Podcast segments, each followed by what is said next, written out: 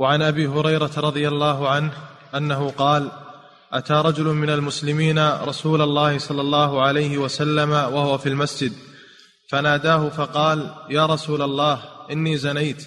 فأعرض عنه فتنحى تلقاء وجهه فقال يا رسول الله إني زنيت. فأعرض عنه حتى ثنى ذلك عليه أربع مرات فلما شهد على نفسه أربع شهادات دعاه رسول الله صلى الله عليه وسلم فقال أبك جنون؟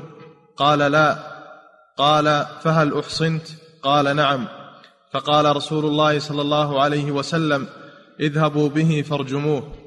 قال ابن شهاب فأخبرني أبو سلمة بن عبد الرحمن أنه سمع جابر بن عبد الله رضي الله عنه يقول كنت في من رجمه فرجمناه بالمصلى.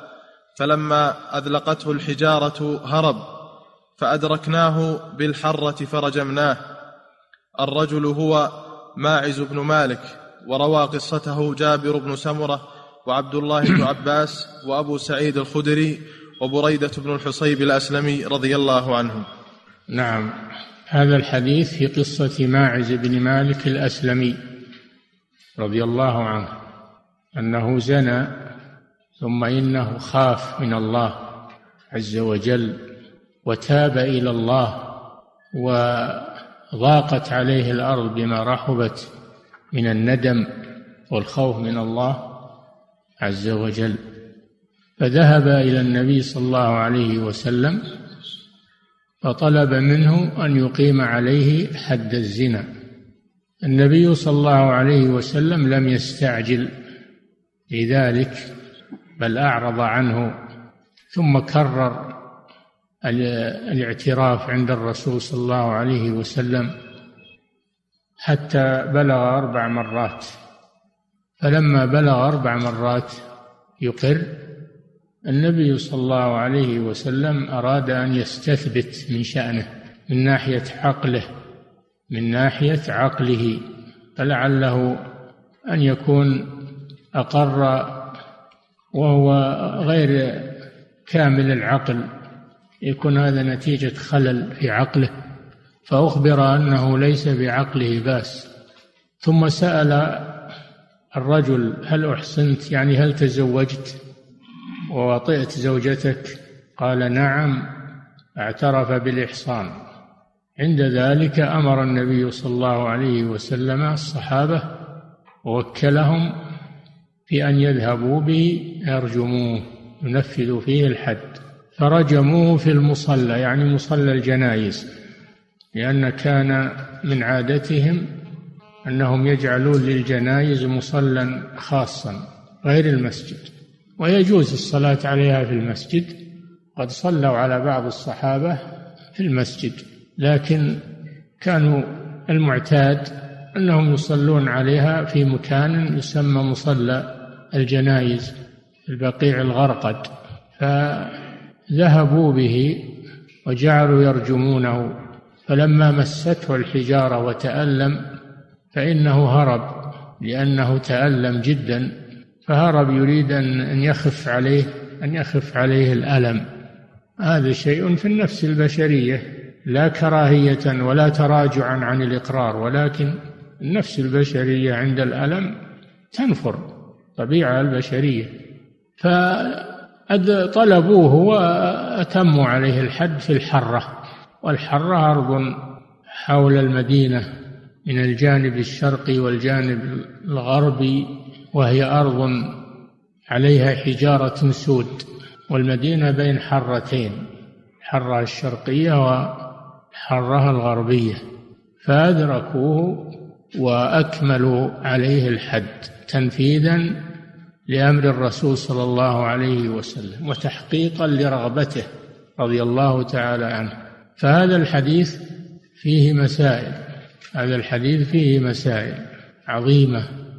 المسألة الأولى فيه ما بلغ بهذا الصحابي الجليل من التوبة إلى الله عز وجل والندم وأنه قدم نفسه تائبا إلى الله عز وجل.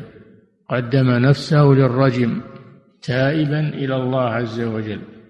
ثانيا فيه أن نصاب الإقرار في الزنا أربع مرات كما أن نصاب الشهود أربعة شهود لأن النبي صلى الله عليه وسلم لم يرجمه في المرة الأولى ولا الثانية ولا الثالثة. حتى أقر أربع مرات. دل على أن نصاب الإقرار أربع مرات. وأما الشهود فهم شاهدان فقط. الشهود على الزنا فهم أربعة شهود. أربعة شهود. أربعة شهود. واللاتي يأتين الفاحشة من نسائكم فاستشهدوا عليهن أربعة منكم. والذين يرمون المحصنات ثم لم يأتوا بأربعة شهداء فاجلدوهم ثمانين جلدة لولا جاءوا عليه بأربعة شهداء. النصاب الشهادة على الزنا أربعة شهود. والنصاب الإقرار اختلف العلماء فيه على قولين. القول الأول وهو قول الجمهور أنه أربع مرات كما في هذا الحديث. القول الثاني أنه يكفي فيه مرة واحدة كسائر الإقرارات. وبدليل أن النبي صلى الله عليه وسلم قال في امرأة العسيف الذي سبق واغد يا أنيس فإن اعترفت فارجمها. ولم يقل أربع مرات.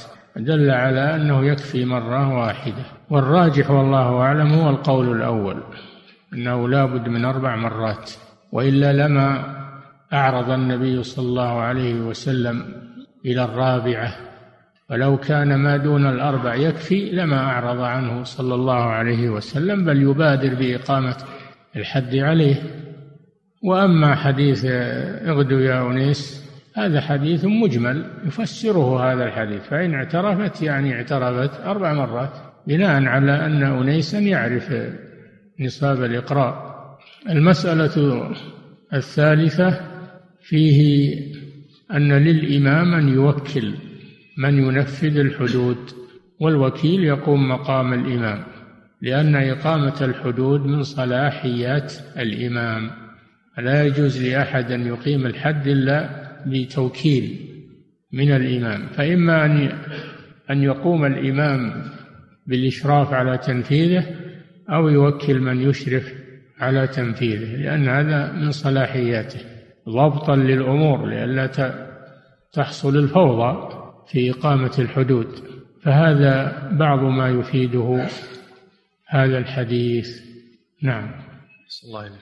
وعن عبد الله بن عمر رضي الله عنهما وفيه, وفيه أن الحدود لا تقام في المساجد لأن الرجل اعترف في المسجد ومع هذا قال صلى الله عليه وسلم اذهبوا به.